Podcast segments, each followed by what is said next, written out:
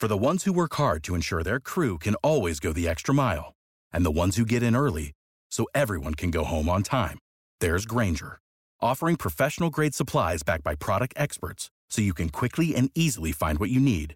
Plus, you can count on access to a committed team ready to go the extra mile for you. Call, clickgrainger.com, or just stop by. Grainger, for the ones who get it done.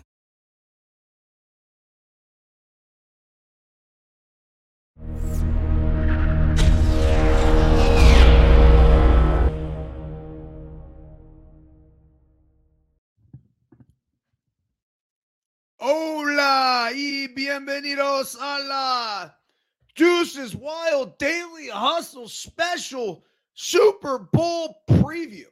Soy Enrique Byrnes y presidente de mejor cerveza. No abate por No Filter Network. Will the Thrill not with us today. Miguelito San Dieguito not with us today. Hunter Pants not with us today. But in all their spirits, we salute them and each and every one of you, as well as the 49ers. Yes, yes, yes, yes, yes, yes, yes. Whoa. Remember this, folks? When we are juiceful, we are useful. And when we are juiceless, we are fucking useless. Welcome to day 11 of the No Filter Network Daily Hustle 22 day challenge. If you have not been following along with the challenge, well, I can't help you. If you have this flippy we get a necklace here, I'll get closer to the camera. Yep, the smiling double Birdman is within grasp, and we are halfway home. So, without further ado, let's get to our title sponsor, Bet Online, the number one online gambling destination. Go to Bet Online to get all the latest scores, odds, news, lines, and updates about the Super Bowl or whatever else you may want to lay your action on. The NBA is in full swing, the NHL is in full swing, and Bet Online is there for all of your gambling needs. And also, let's not forget about our proud partners at KT Tape. You see the QR code in the upper right hand corner, my left hand corner. Hit that for all the latest deals. And then lastly, here, try Verge. Hold on a second. Dude, I got empties. Like a bunch of I don't want empties. I need a full one. Hold tight. Here's my goodies. Okay, so this is a combination of lemon, ginger, and cannabis. See the bag here. My guy Jory has taken really good care of us. And so, as we do each and every single morning on the Deuces Wild Daily Hustle, woo, it's sprayed up. We salute him. Mm. Very soothing on the throat. I feel like my voice, by the way, just started to come back. And I, I realize I haven't been on a ton uh, lately. I guess we did the show uh, in Arizona with Huston Street and Will Clark on Tuesday. But then after that, did another show on, I want to say it was Friday, which was no, it was Thursday. And then we ended up going to the Phoenix Open, did a little recap of that. What an electric atmosphere it is out there in North Scottsdale. If you haven't been, you gotta fucking go. Apparently, yesterday, they shut off all alcohol sales at the open, saying that everybody was too blitzed. Well, you get around the 16th, and it's an atmosphere unlike anything else. It's actually only gotten better. Back in the day, it was wild. And if you guys can remember, Tiger Woods and the hole in one and everything. And now ironically, it's just as fucking wild and maybe even more because you have the tent. So they've gone corporate and being totally transparent. That's how and why I was there. I was with Jay McKee and he has a box that his company, I imagine, paid a boatload of money for right there where the golfers tee off on 16. But just because they're surrounded by all the corporate people, it's the grandstands at the end that set the tone and the mood for what the Phoenix Open is going to be like and what that hole is going to be like. And so everybody else, even all the shoots, they get involved with the cheering and the booing and everything else. It's awesome because they'll step up to the tee box. And so, for example, it was uh, Rickie Fowler yesterday. He got up there and he's not having a great tournament, but he gets up there and you have the guys with the, the quiet signs, whatever. And Rickie Fowler just goes like this, right? Just raises the roof to the crowd, gets them all fired up. Boom, sticks it, knocks in the eagle putt or the birdie putt. Crowd goes absolutely crazy. Well, when you the ball goes on the green and then rolls off for whatever reason, or if it just doesn't hit the green, it goes in the bunker. The crowd, and they're all positive and they're going to cheer everybody up until the point the ball's not on the green, and then they fucking boo. I couldn't get it off of me. I, that would be if I was a golfer, and I don't even care what I like. Obviously, I'd like to make birdie, or you know, or even knock one in.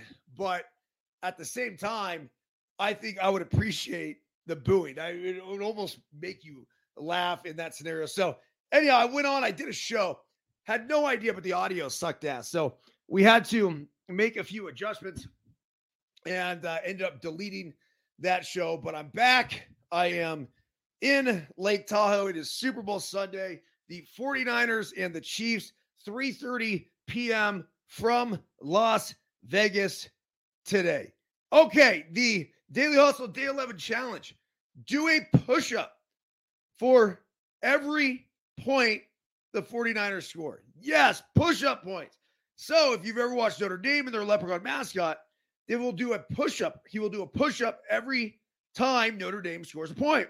The student section has even taken it so far to hoist a plethora of other fellow students into the air to do push ups themselves. Benefits of push ups include upper body strength, release endorphins, better mood, and escalated confidence. On that note, the day 11 challenge do a push up for every Niners point. For instance, when they score a touchdown and have seven points, do seven push ups. So I told Biscuit this this morning, and he goes, Yeah, that's easy.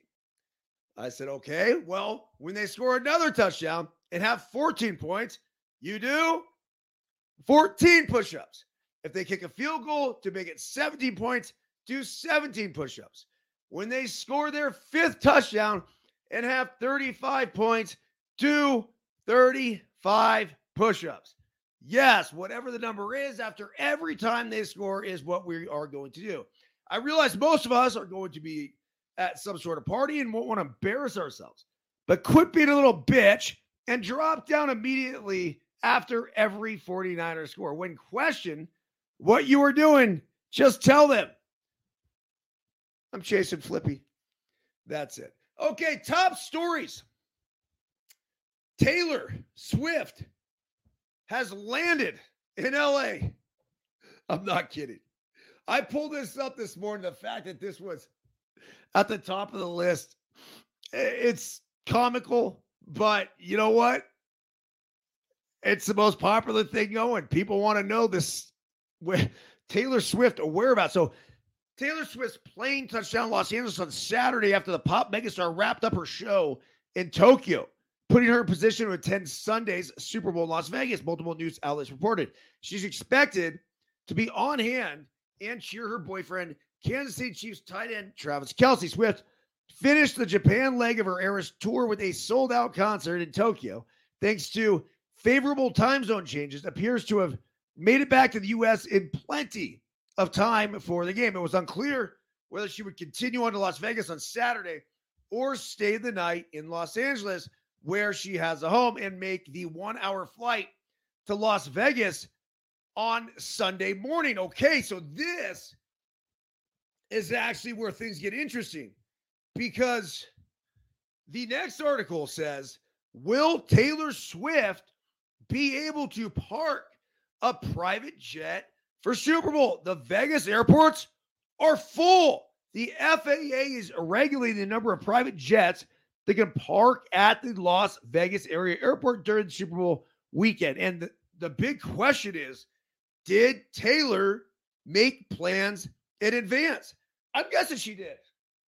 I might be wrong, but as they were making the run towards the Super Bowl, and Taylor was trying to figure out, I'm sure, internally, if she would be able to make it, she probably went about making those arrangements. And it's not only, not only obviously landing the jet there, but accommodations in the Las Vegas area, which fill up pretty quickly, especially when it comes to all of the top end shit. So, okay, it says Taylor Swift needs to get from Tokyo to Las Vegas. We had chances are she'll be using a private jet to get from Japan's capital, where she's performing Saturday night, to Sin City to watch boyfriend Travis Kelce play against the 49ers in Super Bowl 58 on Sunday afternoon. The pop star certainly won't be the only person using that mode of transportation to get to an event that attracts people of great importance, fame, and wealth. So, where are all the planes going to park? Hopefully, Swift or whomever makes such arrangements for her thought of that well in advance because Vegas is completely booked when it comes to parking spots for private jets. A Federal Aviation Administration said in a statement that expects 3,500 more takeoffs and landings than usual at local airports, including Harry Reid International, Henderson Executive, North Las Vegas, and Boulder City this weekend with about 500 aircrafts being parked at those locations. The math there would seem to indicate a bit of supply and demand issue. This is the first Super Bowl in Las Vegas, Joe Rajchel said. A spokesperson for Clark County Department of Aviation told the Times on Thursday you would expect demand to be high, and it has been high all weekend. People want to be here, whether or not they're going to the game. I think people just want to be in the city to be around the activity. FAA has a slot reservation system in place for parking and airspace at those airports from February 6th to 13th to help regulate the anticipated high volume of air traffic. Reservations for parking planes at the airports are handled by fixed base operators. Clark County serves as a fixed base operator for the Henderson and North Las Vegas airports. Two private companies, Signature Aviation, that's the one I've flown out. Atlantic Aviation is the other one. They handle those operations for Harry Reid International. A statement on Signature's website says that parking at that airport has reached capacity for the duration of the Super Bowl event, and there's an extensive waiting list for cancellations. A representative for the Atlantic told the Times on Thursday that its slots have been full for weeks now. Well, here's the big question. Because who really gives a shit if she could park there or not? Right? I mean, if she's coming from Los Angeles or anywhere in Southern California, that's a 40 minute flight back the other way. So they can just go back and park. You her pilot. I don't think this is a really big issue. As a matter of fact, the fact that this was at the top of my Apple newsfeed is awesome. Okay, the other one we need to talk about this morning Super Bowl commercials. How much is a Super Bowl ad going to cost you for 30 seconds of airtime? The answer seven fucking million. Large. Ah, Damn. Okay. Super Bowl commercials are big business with brands shelling out millions of dollars for the right to get their products out in front of 100 million plus viewers who tune into NFL's championship game every year. The prices, which this goes all the way back to the 60s in Super Bowl one, started at $37,000. And here is the evolution of it. Super Bowl one, 37,000. Let's let's just increase. Let's go to like Super Bowl 10. 110,000. Super Bowl 20. 550,000. That was in 1986. Super Bowl 30, which would have been in 1996, 1 million. Seems like a pretty good deal now, right? Let's go to 2006, 2.5 million. Right on to 2016, 4.5 million. And then now in 2024, $7 million. Where does that stand compared to last year, you ask? Well, it's the exact same amount. Huh. I wonder. I mean, you take into effect like the the fact the inflation and everything else, and I just uh, I don't see how you could get a return. I just uh, I for thirty seconds, I doubt it. I mean, it's just branding, right? You take the loss, you try to be the loss leader in that, and simply marketing. You hope you hope you hope you hit it. You hope you can make people laugh. You hope it's one of those ones that will continue to live on and they'll be talking about on Good Morning America tomorrow. But that is a heavy, heavy, heavy investment for any company out there. All right. Uh, Vegas, by the way, obviously hoping to hit the jackpot with this Super Bowl. It says come this Sunday for the first time ever. The big game will be in Sin City with one of the biggest shows on earth down in this backyard. The city of spectacle and excess is hoping to hit it big. Las Vegas says it expects a conservative economic impact of around $600 million and is looking to cement itself into the rotation for future Super Bowls and other major sports events. Scores of local businesses say they added foot traffic and attention they've been getting this week and weekend could ultimately spill over well beyond game day. Quote, what really matters to us is that when the spotlight is on, we perform. Steve Hill, Chief Executive Officer of the President of Las Vegas Convention and Visitors Authority, and there is no bigger spotlight than the Super Bowl. Las Vegas joined the short list of cities who have hosted the Super Bowl represents the culmination of more than a decade's worth of efforts in billions of dollars to become a destination for sports in addition to gambling, food, and entertainment. Certainly a pinnacle, Hill said. You only get one chance to do the first Super Bowl in your city, and it could be a big boom for Vegas. Hill said, noting that the $600 million estimate could likely end up being closer to 800 million. It took years in a Supreme Court ruling to legalize sports betting for the National Football League to view Las Vegas in a different light. And Super Bowl 58 and all the athletes, celebrities, fans, Swifties, and dollars that come with it are coming during a nice boom time for Las Vegas, a leisure and hospitality centric city that was devastated by the onset of the COVID pandemic. It was just absolutely slaughtered. We went there and played a baseball tournament, and I've never seen Vegas so empty in my entire life.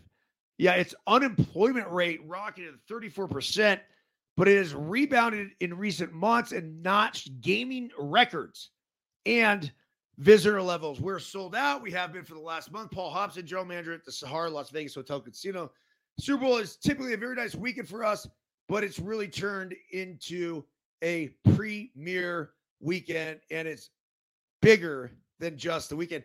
I think more than anything, if you're Vegas, and I've gotten, I don't want to say mixed reports, but I heard, I don't know, whoever, some critic gave them a B so far on hosting it. Now, think about the Super Bowl and all the events. Apparently, they've spread the wealth really well amongst the casinos, and you have to. Like Vegas, really, especially downtown, is not that big. The convention center, which I went to the broadcasting convention not all that long ago, it's really really cool. I think I might be wrong on this, but they had Radio Row and and and all their other stuff. I there's so many different places that you could set up. Actually, why do I feel like it was Mandalay Bay? Oh, anyway, who cares? But it's all about the fluidity and everything else. Well, one of the huge issues, and you're going to get this in just about any city you put the Super Bowl in, is traffic. It was apparently gridlock. It has been all week. But in Vegas, you kind of get used to that. If it were me and I were going and we were very close to going and we had the whole thing lined up and we pulled the plug at the last minute for multiple reasons, I'm just fucking walking everywhere. I mean, what a great opportunity to be able to get your steps up. But right now, uh, needless to say, it's an absolute shit show out there. Uh, there's some people questioning whether or not the impact will be 600 million. They're saying on a normal uh, weekend. So last February, the city averaged 78.1% occupancy rate. And their current occupancy rate right now was 83.4%. So if you just go by that hotel measurement, like this one expert is doing here, uh, he's a professor of economics at Berry College in Mount Berry, Georgia. You could say that, nah, it's not going to be that big of a deal. But again, look, Allegiant Stadium, which is right on the highway there, right off the strip, it's fucking cool. So I just between the stadium, uh, the opportunity. I mean, once the broadcast starts and they really get into prime time, this is a huge win for Las Vegas. It's got to be. I, I can't see it any other way. So, um, next story we got here is an interesting one, and it fits right in with the Daily Hustle, Deuces Wild, Life Optimization Baseball podcast. First and foremost, it's about Patrick Mahomes and Brock Purdy becoming Super Bowl quarterbacks by playing baseball. That's right. Brock Purdy's high school baseball coach knew that he wouldn't be playing shortstop for long. Something about his lightning quick release and his ability to throw from almost any position just made him a natural fit for something else entirely. We've got to put him behind the plate. Damian Tippett used to say he might be our best catcher. Tippett was right about Purdy trying a different role. He was just wrong about the sport. The same release and mobility that might have been Purdy a brilliant catcher also helped turn him into the star quarterback for the San Francisco 49ers. Look, the correlations are real. I played against Tom Brady in high school. He was the best high school catcher that I saw, period. Not to mention the fact he hit absolute nukes from the left side. So to see Tom Brady then make that transition or have the crossover play out where he ended up being, at least to this point, the greatest quarterback who's ever lived, it shouldn't be shocking when you talk about a Brock Purdy or a Patrick Mahomes. If you think about it, especially in the case of a middle infielder, too, if you're a quarterback, and this is what makes Purdy so great, is that when he's rolling out, and the one throw last week, he's coming here, off balance, dime, sideline throw, corner, boom. It's the same thing as shortstop's doing. Ball up the middle. And you see a lot of that in Patrick Mahomes. The article goes on. Patrick Mahomes played for Team USA. Patrick Mahomes was drafted. Purdy quit baseball after his sophomore year, but Mahomes kept going. And he even played two years at Texas Tech before he said, fuck it, I'm going to go full time for football. Now, normally, playing any other position in football other than quarterback, I would recommend playing baseball. And I don't think there's a question. Quarterback, it's different. Number one, you are protected immensely during the week when it comes to practice and everything else. You will take your shots on Saturdays and Sundays. But if there's one position in one sport that is the king of the kings, it's the fucking quarterback. I'd love to say it's the shortstop. I'd love to say it might be the catcher or the center fielder. It's just not. It doesn't matter. Derek Jeter made shortstop popular in our generation, and I'm sure had kids everywhere chasing down, wanting to be the shortstop of the New York Yankees. But it still does not compare to being the quarterback. So I don't blame these guys if they are going to be these elite level NFL quarterbacks. If you're not elite level and you don't have that chance to play in the NFL and be a star in the NFL, fuck no. Uh uh-uh. uh. not do it. That was funny because I had lunch here just recently with a couple of NFL guys, and both of them had played baseball. And all three of them had played baseball. One of them was a good buddy of mine, KJ Costello, who went on to play at Stanford and then transferred Mississippi, Mississippi State, where he holds SEC records like 600 passing yards, six touchdowns in his first game at Mississippi State. And dude, the whole time, like KJ played baseball, but as an elite quarterback, that's tough. You got to make a decision at some point. Now, he's done with football and he's on with his life and he's uh, getting into the financial world and he's going to be just fine. But he even brought up the fact he's like, man, I just wonder what would have happened had I stayed with baseball. So there's certainly crossover there. I would say you try to do two as long as you can, but ultimately you're going to have to pick, especially when you get to that professional level. The famous story that I always tell is when I saw Tom Brady at Brent Brennan's house. Now, the Brennans lived in Redwood City.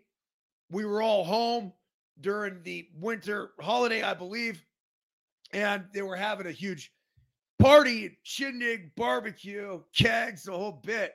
Well, I see Tom, and I hadn't seen him in like three years. And I'm like, Tommy, what's up, man? And kind of hugs and how you been? And competed against him in football baseball all the way through high school. I said, how's it going at Michigan? It's like, yeah, it's going great.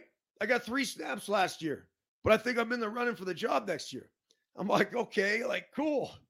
I go, bro, I know you love football, but you got to play baseball.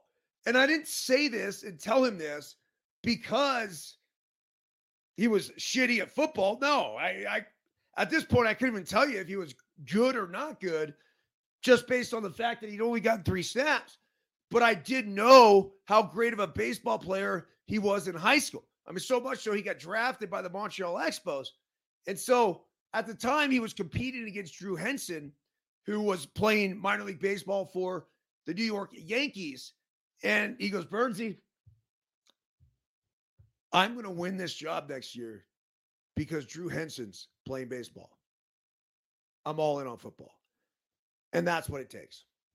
When you get to that level, you got to be there. You can't be off in the spring and in the summer playing fucking baseball when you're expected to lead Michigan to a national championship type bowl game, right? You've got to be all in with it.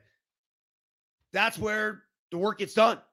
That's where you develop the relationships with the receivers, the coaches, everything else. And sure enough, Tom Brady wins a job, goes on, ends up getting drafted, and the rest is history. So it is fun to see the crossover. Both Mahomes and Brock Purdy are huge advocates, as is Chris McCaffrey, playing multiple sports.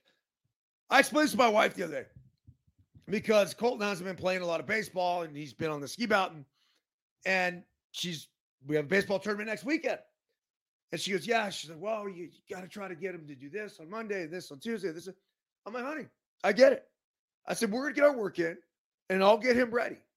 But understand, every day he's on the ski mountain is helping him in baseball. And every day he's playing baseball, it's helping him on the ski mountain. There's crossovers to just being an athlete. At some point, you're going to have a chance to get very specific about what it is uh, you want to do and how it is that you want to train. Fine. When you're dealing with kids, in my opinion, up to about 18, uh uh-uh. uh have them play multiple sports. It certainly is the best thing for the longevity of an athlete. All right, uh, 10 novelty props that we got here. From the coin toss to the national anthem to a post game proposal. These are just some of the ways to get in on the action on Sunday. Number one, the coin toss. You can bet on whether the coin lands on heads or tails, or you can bet whether the Chiefs or 49ers will win the coin toss. Either way, your odds are exactly the same. No experience necessary. Historically, tails has a slight edge coming up 30 times over the 57 previous Super Bowls. It has also come up in seven of the last 10 Super Bowls, including the Chiefs' victory last year. Number two, the national anthem length. Dude, I got duped on this. Holy shit, man. So, a couple years ago, I think it was the Patriots, and it was. It was the Patriots and the Seahawks in Arizona. And I actually went to the Super Bowl. So I had some friends at Fox that were on the field for the rehearsal of the national anthem the day before. And we had them time it. And it timed out to something like two minutes and 14 seconds. Well, the OU on the national anthem was two minutes and like seven seconds. And so, in my opinion, this wasn't even going to be close. If they're doing 214 in a practice round, you got to believe there's going to be some more emphasis put onto the lyrics in the actual game. Where it be, oh, say can, right? You're going to really get into it. And that's going to take longer, not shorter. So it was 214, 207 was the OU.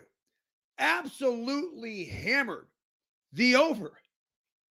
Well, apparently, I guess because they had to time it with the aircrafts going above the stadium. At the last minute, they gave whoever was singing the national anthem the instructions that look, this national anthem needs to be like 202 on the dot. So whoever was singing it in their normal way would have been, say, 214 to 220, speeds it up, gets it done in like a minute 58. It was like, oh, fuck. Can you believe that? Oh, anyhow. All right. National anthem length is one. I just just be wary of it. I don't even think the singers know. All right, number three. Will any scoring drive be shorter than the national anthem? I'd say yes on that. Yep, yes is minus 180. This one is pretty straightforward. If it takes about 130 to get through national anthem, do you think the Niners and Chiefs can put together a scoring drive that's quicker than that? Personally, I do. Yeah, I think that definitely could happen. All right, here we go. The commercial to play first BMW or Coors Light says, I'm going with my favorite here, Coors Light. Coors will want fans to grab a cold one right away. No one is rushing out at halftime to buy a new Beamer. And if they are, don't tell Usher. It says BMW's minus 110 in this, Coors Light minus 130. Will a player record an octopus, huh? This does not mean a literal octopus, though it's probably a bet somewhere too. An octopus is when a player scores a touchdown and follows it up with a ensuing two point conversion. This pays plus money for a reason. First of all, two point conversions are attempted less than 10% of the time after a score. Second, the two point conversions are only successful about 50% of the time. Now, add in the odds that the same player that scores a touchdown and the conversion, and you can see why no is minus 1400. The yes is plus 1200. That might be fun just to lay some action on that. All right, the jersey of the first TD score. This is a super fun one. Will the jersey number of the player who scores the first TD be over or under 22.5? I'm taking the over. Chris McCaffrey at 23. Travis Kelce's 87. George Kittle, 85. Christian McCaffrey, 23. If you think they're going to score first, you want the over. But if you think it's going to be Isaiah Pacheco, Rashee Rice, Deebo Samuel, Brandon Aiyuk, Brock Purdy, or Mahomes to punch it in themselves, you'll want the under. I really like the over. Yeah, the over is minus 115 here. Another option, if you're really feeling bullish about the Travis Kelce, try SI Sportsbook Swift Start. It pays plus 1400 if Kelce scores a TD on the Chiefs' first offensive drive. Ooh, a swift start. How clever. How many times will Taylor Swift be showing on TV? Speaking of Swift, well, I do have much to say here, except I don't know why the over isn't more juice. The OU on Swift sightings, four and a half. No fucking way that goes under. Zero chance. I don't care. Even if the 49ers are donkey stomping the Chiefs and the game's a blowout, that's more reason to go to Swift. And of course, if the Chiefs are lighting it up, they're going to be showing her every two minutes going crazy in her $3 million suite with all her cronies. That's the absolute lock job bet of the Super Bowl. Thousand percent. Usher's first, number eight here. Usher's first song in halftime. I'm going over all the prop bets, the, at least the uh, the best ones. If Usher doesn't start with yeah, I'm going to be bummed. But here are the options. My Way is plus 100. OMG is plus 145. Yeah, plus 430. DJ got us falling in love plus 850. Love in this club plus 1200. You got it bad plus 1800. You remind me plus 1800. Burn plus 2100. Confessions plus 2300. You make me want a plus 2300. I got to believe you start, and I don't know what, uh, you know, level of popularity with Usher's songs, but you start with at least, you don't have to start with number one. You don't have to start with most, most popular song that Usher has, but it's got to be one or two. If you want to do one, go for it. Fine.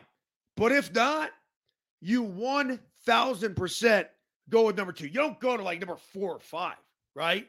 Immediately when he comes on, you want people to recognize, oh, yeah, shit, okay. I know who's playing. I've heard that song. And then get everybody excited. All right, number nine, the Gatorade bath. When the Chiefs won the Super Bowl last year, Gatorade shower was purple and it paid backers seven to one.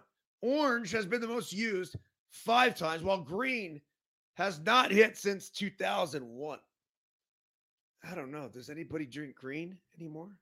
I feel like it's more of a purple, orange, red thing. Yeah, they are the favorites too. Plus 225 for purple, plus 300 for the orange, plus 350 for red. And eh, let's see, plus 300 for the yellow green. Clear. Let's go clear. Plus 1,000. You got to go clear. I mean, you got to you got to pick one that you know you're to get great, great, great payout on. All right, number 10. It says proposal bet.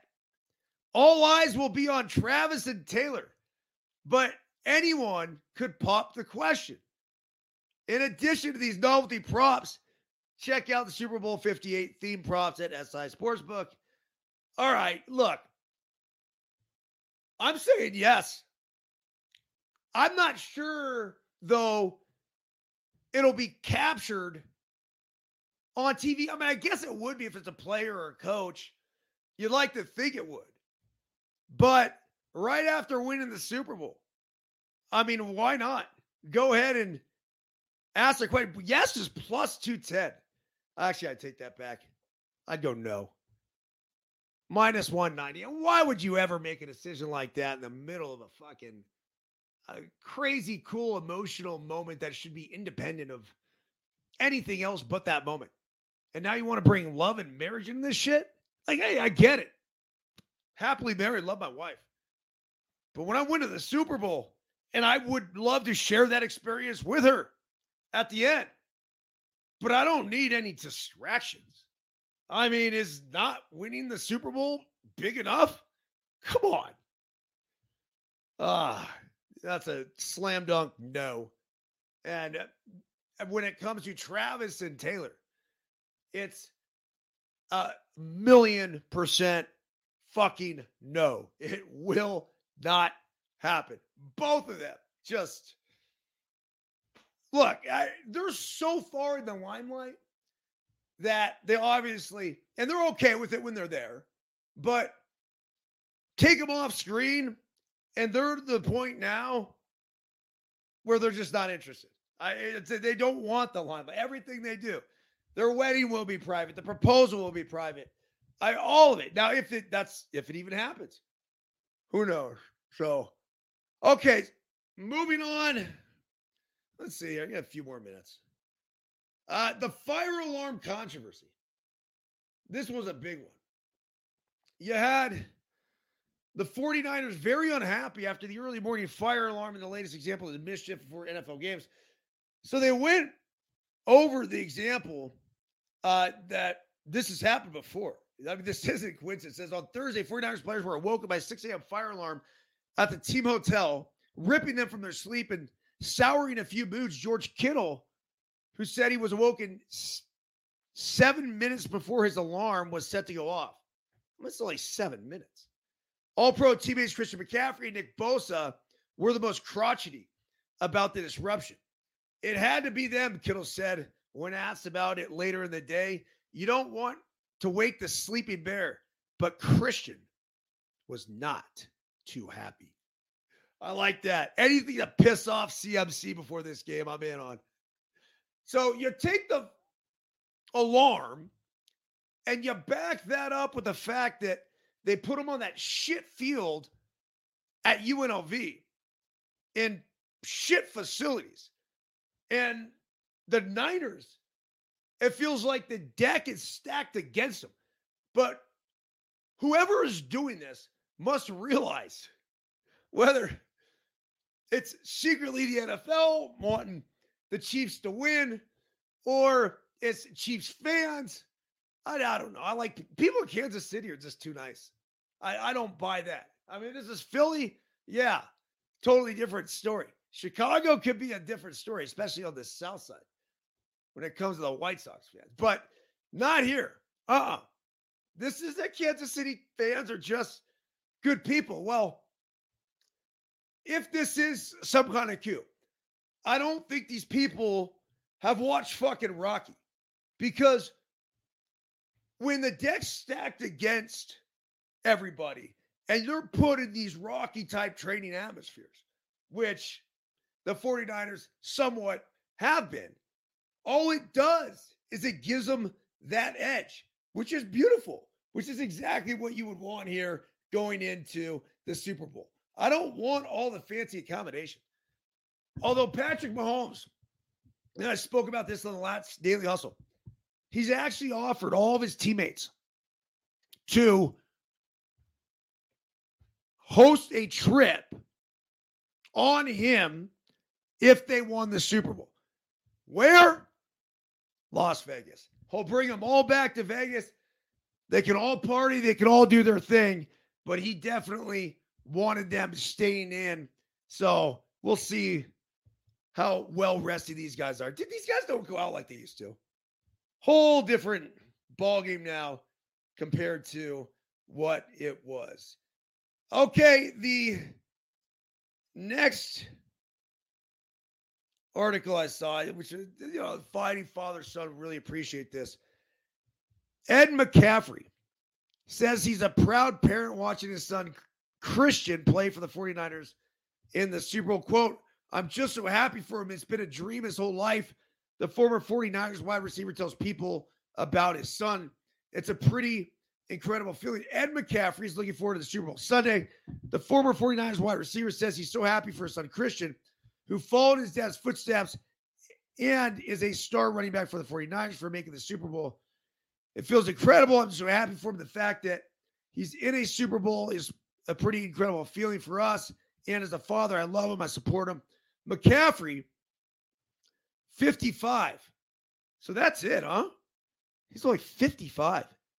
He tells people, as any parent will probably tell you, they just want their child to be happy. They want them to pursue their dreams and love life. Despite his love for football, McCaffrey and his wife, Lisa, decided to let their four sons choose the sports they want to play. Christian chose to play football, and he did it when he was seven years old and never looked back. Says McCaffrey about the 27 year old NFL star. He fell in love with it I think the first year he ever played, he's committed a good portion of his life to playing the game. Looking at Sunday's game, McCaffrey continues. He's prepared his whole life to get ready for this play's game. He knows it. He knows it's very difficult. You get one chance to play the game, so there's no guarantee you're going to win or lose. But you can at least determine how you prepare for the game. So he will be prepared, win, lose, or draw. Of course, the Super Bowl appearance is even more special for McCaffrey because Christian is playing for the 49ers. The fact that it's happening on the 49ers, a team that I was blessed to play for back in 1994 and won a Super Bowl with, is pretty amazing. And the fact that he's playing for Kyle Shanahan, the son of Mike Shanahan, who was Ed McCaffrey's coach when the Niners won the Super Bowl, is pretty cool as well. All right, Tara sent me something that I found interesting. So you have a connection. Here's the connections between the 1998 Super Bowl winning Broncos and the 49ers squad. Mike Shanahan, head coach, Kyle Shanahan, head coach, Ed McCaffrey, wide receiver, Christian McCaffrey, running back, Brian Griese, quarterback, Brian Griese, QB coach. Anthony Lynn, running back. Anthony Lynn, assistant head coach, running backs coach. So a lot of parallels between that Broncos team, a lot of parallels between that 94 Niners team as well. It says, I love how determined and disciplined he is, Ed McCaffrey, who also enjoys playing chess with his son and listening to him play the piano. Is this not the coolest kid ever? Like, ever. He's one of the baddest human beings ever eh, who's ever walked the face of the earth. I think he's the best football player to ever play. I know a lot of you football purists are like, what are you talking about, Byrnes? What about Barry Sanders, Jerry Rice, Tom Brady, Joe Montana? That's fine. I'm talking all around football player. The best all around football player. If you had to have one guy run, catch, throw, tackle, I mean, that's what makes a football player, right? It's Christian fucking McCaffrey. I've never seen anyone better. Never. The fact that he's been this force in fantasy for however many years, too. I mean, that should say enough. He scores a touchdown every game. Like, this isn't high school. You're not supposed to score a touchdown whenever you fucking want. He does. Every single game, he scores a fucking touchdown. He's that good. That article in People magazine says so much of a little bit of a puff piece. Um, huh. They have a whole thing here about how Patrick Mahomes could become the greatest ever. Yeah, I get it. Could he? Of course. I it's possible. And they're saying, you know, look, there will never be another Tom Brady. At least that's what we thought when it came to believing there would be another Joe Montana who came following the assertion that there would never be another Johnny Unitas all the way back through football's history. It says it was always fated that someone would eventually challenge Brady's mantle, but the fact that it's this quickly is a massive surprise. Now on the precipice of Super Bowl 58, we're staring down the fastest approaching reality that Patrick Mahomes might be on the verge of solidifying himself in the conversation already. Mahomes would earn his third Super Bowl ring with a win over the 49ers. It would take his record of three and one to in the Super Bowl. And his only loss come at the hands of Brady and the Bucs in 2021. While he still might have less than half the number of rings that the GOAT does, there's a very definitive case to be made that he's on his way to the Legends status. Mm, maybe. It says it's not a fair metric, but Super Bowl rings are ultimately how a quarterback legacy is evaluated when it's all said and done. Tom Brady, 22 years as a full time starter. Mahomes has six. With three rings in six years, Mahomes would be on pace to have eight Super Bowl rings. If we assume he's able to keep up the same rate of championships, when Tom Brady has finished his sixth season as a start for the Patriots, the team he had three rings to his name. He then had to wait a decade before he'd win number four at the age of 37. The idea Mahomes would be able to keep winning as he has is a very difficult to project. Unlike Brady, who got to grow alongside Bill Belichick for the majority of his career, Mahomes will assuredly have to adapt to Andy Reid retiring before his playing days are over. This could greatly disrupt his chance for winning unless Kansas City has an incredible succession in plan. Yeah. I look, I, I think there is great benefit in playing for one coach. Uh, the continuity, a lot of it has to do with the coordinator, though. So, who's calling the plays and how you're communicating with that person is gigantic, at least when it comes to the statistics and everything else. Look, the Kansas City Chiefs were underdogs other than the Miami game. They were underdogs in the Buffalo game, they were underdogs in the Baltimore game, they're underdogs here today.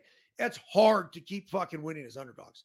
So, as great as Mahomes is, and he is great, are the Chiefs going to be this good for this long? Nah, I just I don't see it. It's not like it's this number one destination to play. I mean, Kansas City's Kansas City. It's nice, it's cool. I would not want to play for the Chiefs, but at the same time, I'm not so. I, I, if I have a choice, I'm not flocking to Kansas City. All right, it says it's here where Mahomes blows Brady out of the water. I know it's a bit of unfair comparison considering how much the league has emphasized passing in recent years, but it's a bit of a problem of Brady's own making. Since making the quarterback friendly rules today were a direct effect of Brady's play. If we extrapolate out Mahomes to Brady's career length, here's what we get passing yards. Brady 89,000, Mahomes 99,000. Passing TDs, Brady 649, Mahomes 764. Interceptions, Brady 212, Mahomes 220. Completion percentage, Brady 64%, Mahomes 66. Total win record, Brady 251 and 82, and Mahomes 258 and 75. Individual awards, Pro Bowl burst, Brady 15, Mahomes 21. All pro teams, Brady 6, Mahomes 10. MVP, Brady three, Mahomes seven. Offensive player of the year, Brady two, Mahomes three. Super Bowl MVP, Brady five, Mahomes seven. All right, look, we're trying to project out. I get it. What Mahomes has done in a very short period of time certainly uh, will put his name into the conversation of greatest quarterbacks. I think if a quarterback wins two Super Bowls, you got to put him in the conversation. Now, three, for sure. Uh, you can't walk away from that at all. I do think the longevity is the big thing here. How long can he do it? Okay, lastly, before we get rolling, Ohio State hires UCLA's Chip Kelly to replace Bill O'Brien as the offensive coordinator. So, UCLA coach Chip Kelly is leaving the Bruins in his position of head coach to be the offensive coordinator at Ohio State. My three word reaction is pretty simple. What the fuck? How and why are you going to turn your back on a program that you have built on players that you have recruited to take an offensive coordinator position? That's bullshit. There's certain things through the course of the years that actually endeared me to Chip Kelly. I do think that he had a way of communicating with his players. He had an offense that obviously, if you go back to his Oregon days, was extremely successful. I think it takes the right personnel to be put in place for that. But ultimately, my question is what kind of loyalty is there when you're the head coach of a major institution living in Los Angeles? I mean, fucking Westwood, Bel Air, Brentwood. It's all right there. I mean, Malibu if he wants, making millions of dollars a year, and you're going to leave that to go to fucking butt fuck Ohio? What is wrong with you? Am I the only one that just doesn't get this? There's no amount of money that you could pay me to make that move. There's no chance. I don't care if they 10x my salary. Fuck off. All due respect to Ohio. I'm sure really nice people up there. This isn't about Ohio. This is about me, my loyalty to my team, my loyalty to my school, my loyalty to my players that I recruited. This is about me seeing something through. UCLA had a chance to shit can this guy several different times. They stuck with him. Well, instead, he's the one that's going to walk away for a position that's a fucking downgrade?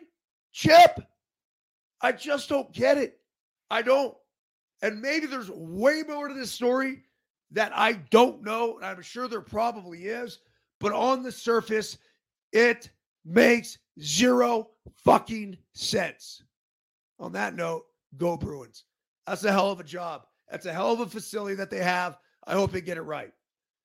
Any college football coach in America should want this UCLA job. Playing in the Rose Bowl could be tough, especially when you're putting 35,000 people in a 90,000 seat stadium.